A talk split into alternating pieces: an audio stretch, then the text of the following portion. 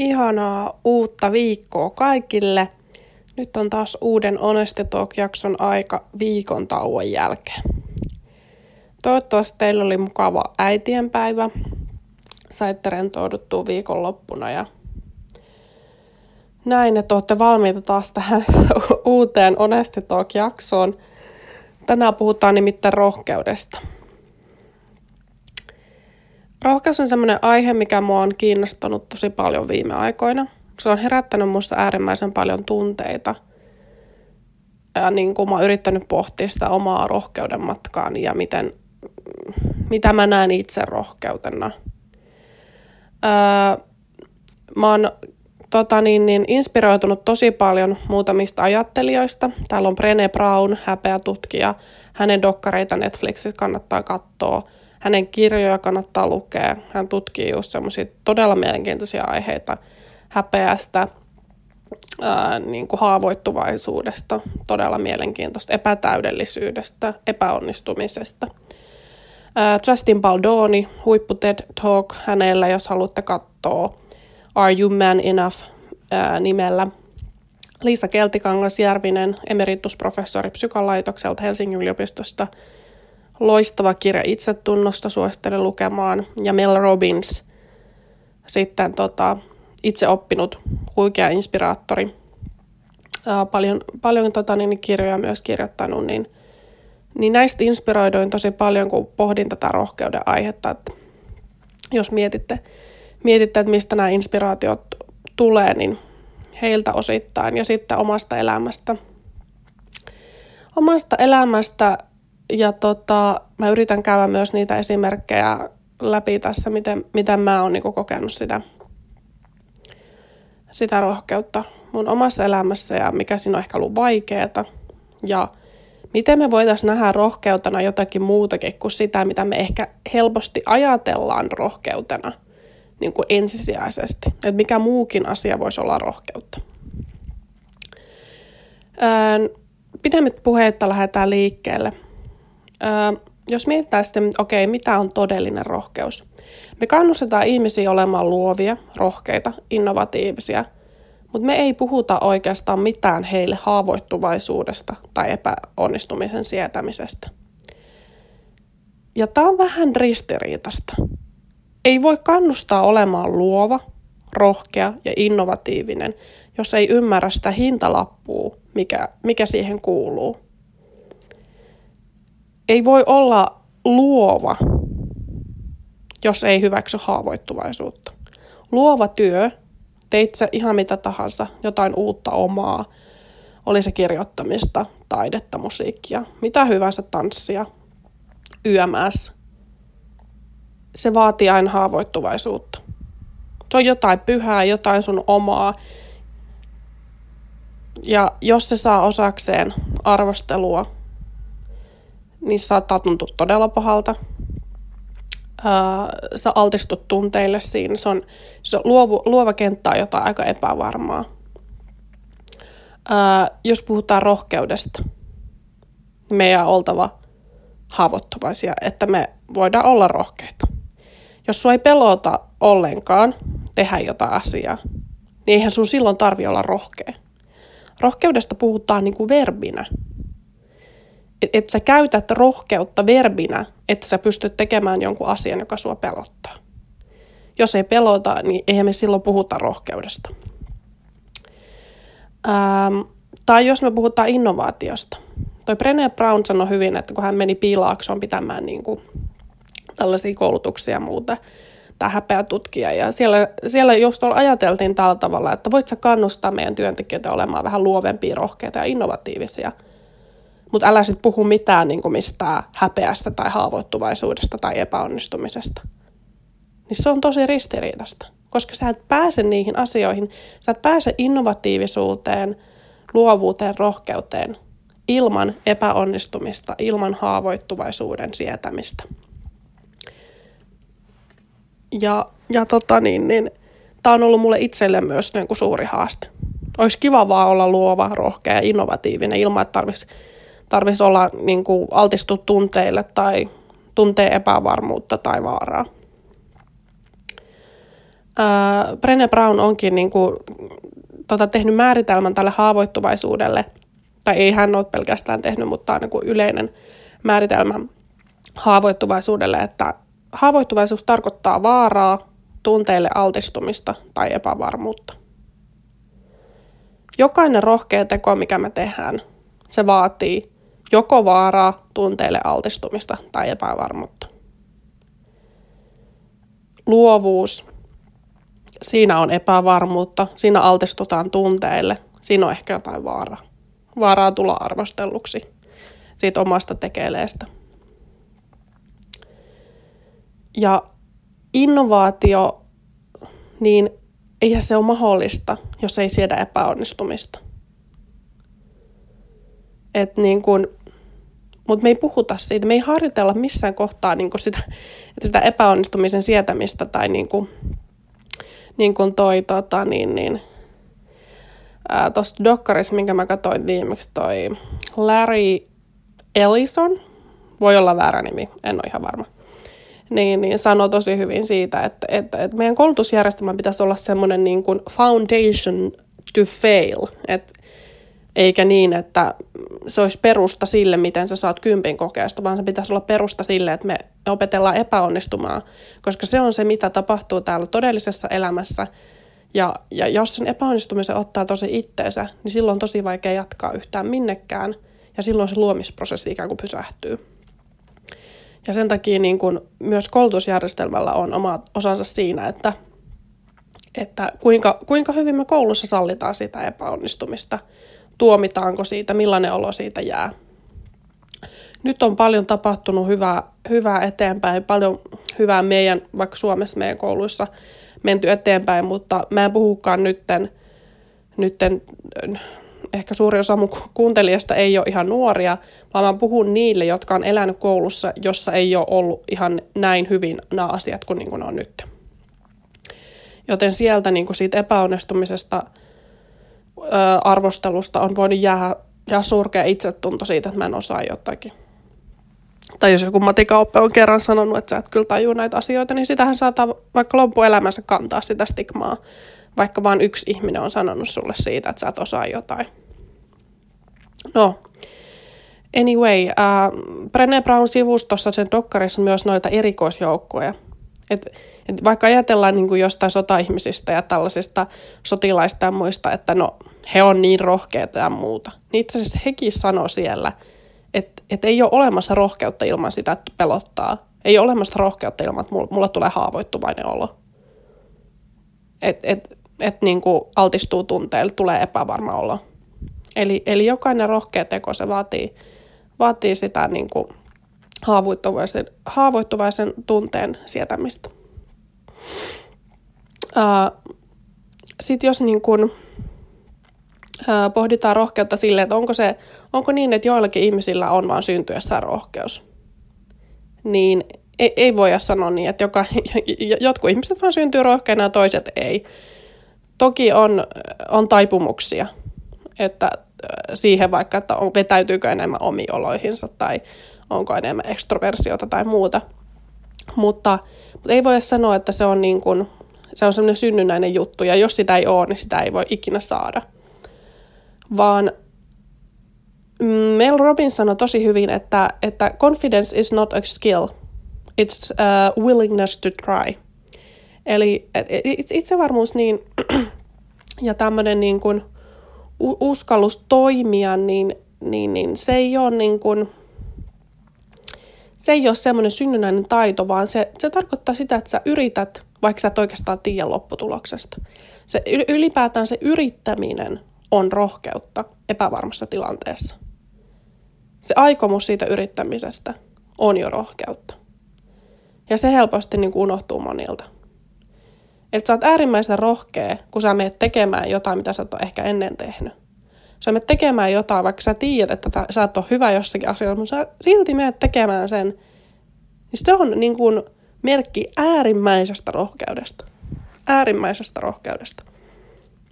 Ja se on ollut mulle tosi vaikeaa henkilökohtaisesti se, tämä epäonnistuminen ja tavallaan sen haavoittuvaisuuden sietäminen ja sen häpeän sietäminen, kun asiat menee pieleen. Ja, ja tota, niin, niin, mä oon joutunut tekemään paljon paljon töitä joka ikinen vuosi ja edelleen tämän asian kanssa. Öö, esimerkiksi tota, tulee mieleen se, kun mä olin, mä olin Ranskassa ja mä ihailin niin kun, ää, ihmisiä, mä olin Ranskassa vaihossa ja mä ihailin ihmisiä, jotka niin kun, oli tämmöisiä hyvin ekstroverttisiä ja niin kun, ää, tota niin, niin, hyvin energisiä, aina nostivat käden pystyyn, aina puhuivat ja niin kuin teatraalisesti esiintyivät ja innokkaasti menivät jokaisen niin kuin esitelmään. Öö, niin mä ajattelin, että vitsi, mäkin haluan olla tommonen. Että et mulla niinku tuntuu, että kaikki hälytyskellot soi, että älä nyt ainakaan nosta kättä ylös, älä nyt ainakaan sano mitään, joka voisi olla väärää tai näin. Niin, niin itse asiassa luin just tuosta Keltinkankaan teoksesta, että, että myös tämmöinen niinku tosi ekstrovertiaalinen käytös, eli tämmöinen, niin kuin, joka näyttää ulospäin itsevarmalta, se ei tarkoita itse, että hän, tämä henkilö olisi tosi rohkea itsevarma sisäisesti, vaan hän voi toimia niin kuin tämmöisen, että se on tavallaan se sen suojamuuri. Jos mulla on suojamuuri se, että mä vetäydyn, mä oon hiljaa, niin eh, ekstrovertisella ihmisellä voi olla sillä tavalla, että hän – hän niin kuin piilottaa sen epävarmuuden siihen suurehkoon vauhkaamiseen ja siihen esittämiseen. Eli tämäkin on niin kuin hyvä muistaa, että, että se ulospäin itsevarma käyttäytyminen ei viesti aina siitä todellisesta itsevarmuudesta ja rohkeudesta. Öö, no jos mä sitten mietin, mietin omaa elämääni ja sitä, että missä, niin kuin, missä mä oon kokenut, että mä oon mä oon joutunut olemaan tosi rohkea, niin semmoisessakin tilanteissa, kun mä oon paljastanut tunteeni jollekin miehelle, ja mä oon, mä oon tota, niin, niin, mua pelottanut kauheasti. Ja sit onkin käynyt niin, että se mies ei olekaan tykännyt musta. Mä muistan, mä olin, mä jäin kerran niin kun, tota, niin, niin, äh, me oltiin autossa tämän miehen kanssa ja, ja tota, mä kerron sille, että mä haluaisin seurustella ja hän sanoi, että hän ei todellakaan halua, että hän haluaa olla kaveri sato vettä ulkona ja mä menen hotellin pihaan jään seisomaan ja itkemään. Ja se oli niin, kuin niin säälittävä momentti niin kuin, siinä hetkessä musta tuntuu, että mä oon niin säälittävä. Mä itken täällä ulkona vesisateessa, mä en edes pääse ton miehen luo yöksi. Mä itken täällä, ää, vettä sataa, mä oon menossa hotelliin yöksi, mulla on kisadietti, mä en edes voi syödä mitään suruuni mä vaan itken, itken sitä, että mä oon paljastanut mun tunteet ja tässä kävi näin. Ja, mutta kun mä jälkeenpäin mietin, niin mä oon ollut äärimmäisen rohkea. Mä, ar, niin kun mä oon niin ylpeä itsestä, mä uskalsin paljastaa ne tunteet, vaikka siinä kävi huonosti. Sillä tavalla, että no ei nyt, hän ei tykännytkään musta, mutta jälkeenpäin mä tajusin, A, se mies ei ikinä sopinutkaan mulle, ja B, mä oon nyt niin, kuin niin ihanan miehen kanssa kuin ikinä ja mä oon niin onnellinen. Eli siinä pitikin käydä niin. Mutta siinä hetkessä mä koin olevani niin häpeessäni, niin nöyryytetty, ettei mitään järkeä. Uh, no unelmien suhteen mä oon kokenut niin kuin vaikka mitä, kun mä oon sanonut ihan kelle, monen, kelle hyvänsä, Ähm, on mulla ihmisiä, jotka uskoo mun unelmiin ympärillä, mutta on myös ihmisiä, jotka niin kuin suoraan sanottuna puhkeaa naurun, kun mä kerron mun yltiöpäisistä ajatuksista, tai hei nyt mä keksin tällaisen bisnesidean, mitä mieltä, ja näin. Niin sekin vaatii tavallaan ö, rohkeutta tosi paljon, koska, koska sitten jotkut törmää sen idean, törmää sen idean heti ja, ja naureskelee sulle, että eihän tosta ole mihinkään. Ja hetkeksi tämä, niin kuin, siitä tulee vähän paha mieli. Hetkeksi siitä tulee silleen, että onko mä oikeasti sekaisin, että onko tämä sitten oikeasti niin kuin, huono idea ja rupeaa niin kuin, epä, tavallaan niin kuin, ei, ei enää usko itteensä. Voi käydä niin. Mut, mutta mä oon ylpeä siitä, että mä oon uskaltanut jatkaa ja se on, se on vaatinut multa paljon rohkeutta. Multa on vaatinut rohkeutta ne seminaarit, jotka on mennyt ihan päipeetä tuolla yliopistolla. Mä oon tehnyt niin surkeita töitä, ja vielä joutunut julkisesti siitä nöyrytetyksi, kun mä oon tajunnut, että okei, mä oon ollut ainut tässä ryhmästä, joka ei ole ymmärtänyt, miten tämä tehtävä on te- pitänyt tehdä, ja mä oon tehnyt tämän väärin, ja nyt nämä kaikki ihmiset tuijottaa mua, ja opettaja vielä sanoi, että miten sä et ole voinut tajuta tätä, ja mä oon silleen niin kuin ihan vedet silmissä, että ei saatana.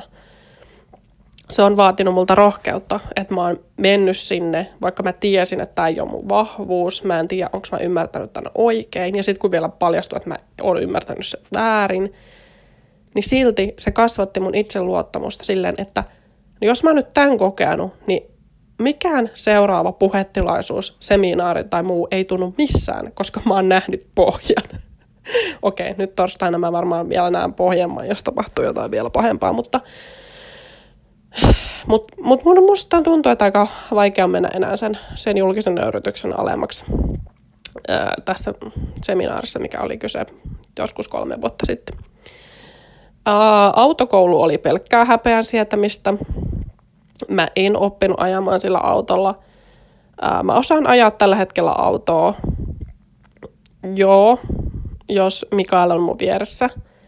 Mutta se koko autokouluprosessi Uh, se, että, että mun piti mennä kiertueelle ja mä en voinut ajaa senttiikään sen kiertuen aikana autoa, koska mulle tuli autokoulusta kammo, jota mä edelleen kannan. Mun pitää tehdä inssi ennen elokuuta, koska muuten mä menetän, uh, tai mun pitää tehdä uudestaan sitten teoriakoe.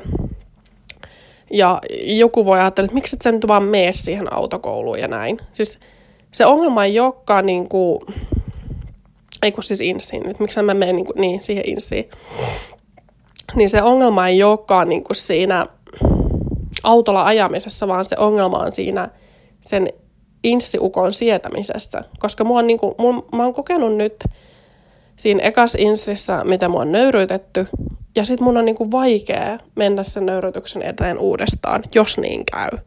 Se pelottaa mua aivan hulluna.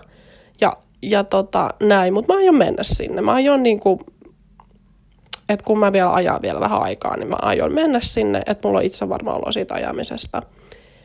Ja meni syteen tai sava ja mä yritän vaikka 50 kertaa sit sitä inssiä. Mutta, mutta autokoulu on ollut mulle äärimmäisen niin kuin, henkisesti raskas, koska tota, on ollut niin ikäviä kokemuksia, että mä en ole saanut sitä niin kuin itsevarmuutta silloin, kun mä oon ollut siellä autokoulussa. Mikaelin kanssa kaikki mennyt nappiin. Mä on ajanut Joensuusta Helsinkiin ja Helsingistä ties minne ja Helsingin keskustassa ei mitään ongelmaa. Mutta sitten kun se insiukko tulee siihen, niin, niin mä menen jotenkin, niin mä en enää muista tyyli nimeäni, että et, et jotain niin kuin siinä on tapahtunut mulla semmoinen semmoinen niin pistos tuolla pääkopassa, että hei, että tätä pitäisi varmaan käydä käsittelemässä. No, anyway, uh, numero tota, viisi, missä mä oon tota, niin, niin, kokenut, että mä oon ollut rohkea, on se, että mä oon hakenut apua mun, mun ongelmiin, jos mulla on ollut mielessä jotakin ongelmia, mä oon kokenut, että mulla ahdistaa joku asia tai muu, niin mä oon mennyt siitä juttelemaan jonkun kanssa ja saanut selkeyttä niihin ajatuksiin. Ja mä näen, että se on oikeasti todellista rohkeutta. Öö, ja näin. Öö, tota, seuraavaksi tulee mieleen toi, öö, nyt kun pääsen näistä omien, omien tarinoiden kertomisesta eteenpäin, niin tulee mieleen toi Justin Paldonin, Paldonin puhe, missä hän puhuu niin kuin tämmöisestä miesten, miesten niin kuin rohkeudesta, että miten miehet niin kuin, tavallaan kannetaan edelleen sitä stereotyyppistä kuvaa siitä niin kuin miehen rohkeudesta ja siitä, että miehen pitää olla maskuliininen ja tunteeton ja ei saa itkeä ja kaikkea tällaista. Niin, niin mun mielestä Justin Baldoni siinä puheessa siis sanoi äärimmäisen hyvin näin, että uskallat sä olla, oot sä tarpeeksi rohkea ollaksesi haavoittuvainen, niin kuin miehille. Sä tarpeeksi rohkea ottamaan yhteyttä toiseen mieheen, kun sä tarvitset apua. Sä tarpeeksi rohkea, että sä uskallat näyttää sun häpeän tunteen. Sä uskallat hypätä suoraan siihen häpeän tunteeseen – kun sä teet jotain ja sä tiedät, että tässä on mahdollista, että tämä menee aivan mönkään ja ehkä se meneekin. Sä tarpeeksi vahva ollaksesi herkkä? Uskallat sä itkee, kun sä oot onnellinen tai sua satutetaan tai uskallat sä näyttää heikolta, uskallat sä näyttää sun tunteita. Justin Baldoni, Baldoni sanoi, että on todellista rohkeutta.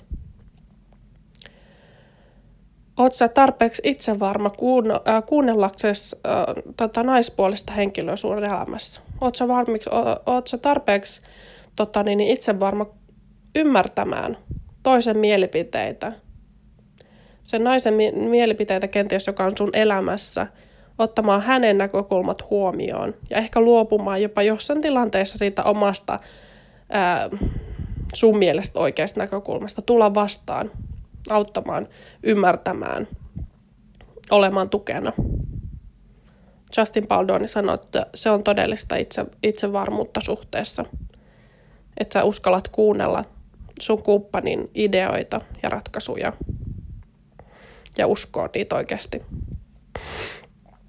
Sä tarpeeksi rohkea, että sä uskallat puuttua, jos sä huomaat, että, että sun mieskaverit tekee jotain, vaikka niiden, ne vaikka pettää niiden tyttöystäviä, tyttöystäviään tai satuttaa tai tekee jotain muuta, uskallat sä puuttua siihen ja sanoa, että toi ei ole okei. Justin Baldoni sanoi, että se on todellista rohkeutta. Todella inspiroiva puhe The TED Talkissa kannattaa ehdottomasti käydä katsomassa. Ja, ja mä uskon, että suomalaiset miehet voisivat saada tuosta puheesta myös paljon irti, koska, koska meidän, meitä on opetettu pitkään, joka johtuu toki sota-ajoilta muulta, että, että, mie, että, että ei nyt kannata näyttää tunteita, että, että, että nyt pitää keskittyä tähän sodan käymiseen tai muuta. Et, et, et, mun isän isät on opettanut tällaisia omille lapsilleen ja sieltä ne alkaa vierittyä myös meidän niin kuin tämän päivän lapsille nämä ideologiat ja ajatukset. Ja jos kukaan ei pysähdy miettimään niitä, että hei, miten mua on kasvatettu, miten hänen isä on kasvattanut häntä, niin eihän me osata muuten muuttaa niitä, vaan me jatketaan niitä samoja ideologioita eteenpäin, vaikka tästä tunteiden näyttämisestä, haavoittuvaisuuden näyttämisestä, epäonnistumisen sietämisestä yömässä. Jos me ei pysäytä itsemme kanssa, niin on tosi vaikea ää, olla jatkamatta niitä, niitä ehkä ei niin hyviä ää, ajatusmalleja omille lapsille. Mutta, mutta näin. Mitä muuta, muuta mulla tulee nyt tota, niin, niin, mieleen? Tuohon kouluarvosteluun liittyen mua mietityttää myös sellainen asia, että, että ainakin mun aikana nyt toivon mukaan muuttunut se, että miten lapsia on myös arvosteltu siitä tuntikäyttäytymisestä. Et paljon niin kuin semmoisesta rohkeudesta, kuinka aktiivinen sä oot oppitunnilla viittaamaan tai muuta. Vaikka tämä tota, niin, niin, just emeritusprofessori Liisa Keltiinkangas-Järvinen psykolaitokselta just sanoi sitä, että, että se on pitkälti persoonakysymys. Että, että, että ihmisiä ei pitäisi arvioida niin kuin persoonan perusteella.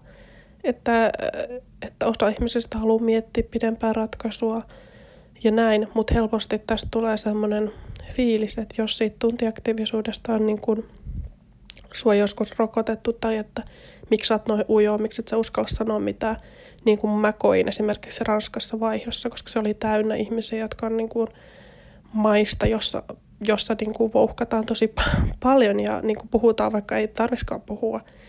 Niin, ja mä olin aina pohjoismaalainen siellä. Niin mä koin myös sen silleen, silleen että, että tämä on myös niin kuin persoonakysymys. Että et siitä ei voi ihmisiä ikään kuin arvostella, jos sun persona ei ole niin ulospäin suuntautunut. Se ei tarkoita, että se, sä, sulla ei olisi ehkä vastausta siihen asiaan, jota kysytään, tai että sä et olisi keskittynyt tai kuuntelisi.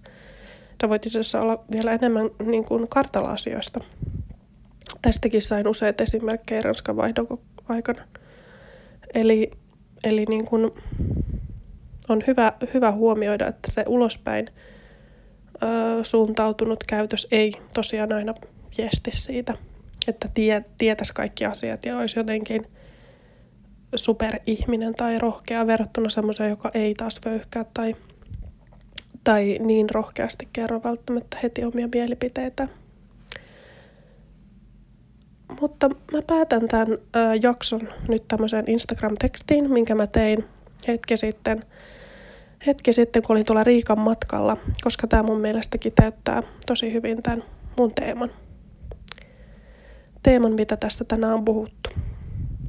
Rohkeutta on olla se, joka ensimmäisenä laskee egonsa ja myöntää ihastuksensa ja rakkautensa toiseen, vaikka ei tiedä mitä toinen ajattelee. Rohkeutta on uskoa unelmiin, vaikka kukaan muu ei vielä sinun uskoisi. Rohkeutta on kertoa oma tarina, jossa on tehnyt virheitä ja myöntää ollensa oppilaana elämän edessä. Rohkeutta on olla se, joka myöntää, että ei tiedä tai osaa jotakin. Rohkea on se, joka uskaltaa pyytää apua. Rohkea on se, joka puolustaa heikompaa. Rohkea on se, joka näkee toivoa toivottomassakin tilanteessa. Rohkea on se, joka antaa tunteiden näkyä ja kuulua. Se, joka antaa itkun, naurun, hymyn, surun ja häpeän nähdyksiä kuulluksi. Rohkea on se, joka uskaltaa myöntää heikkoutensa ja haavoittuvaisuutensa. Rohkea on se, joka seisoo oman tarinansa takana ja on totta elämän edessä. Rohkea on se, joka antaa elämän näkyä. Näihin sanoihin ja tunnelmiin. Kiitos, jos kuuntelit jakson. Ää, laita ihmeessä Onesta seurantaan. Nähdään taas. Nähdään ja kuullaan taas ensi viikolla. Ciao.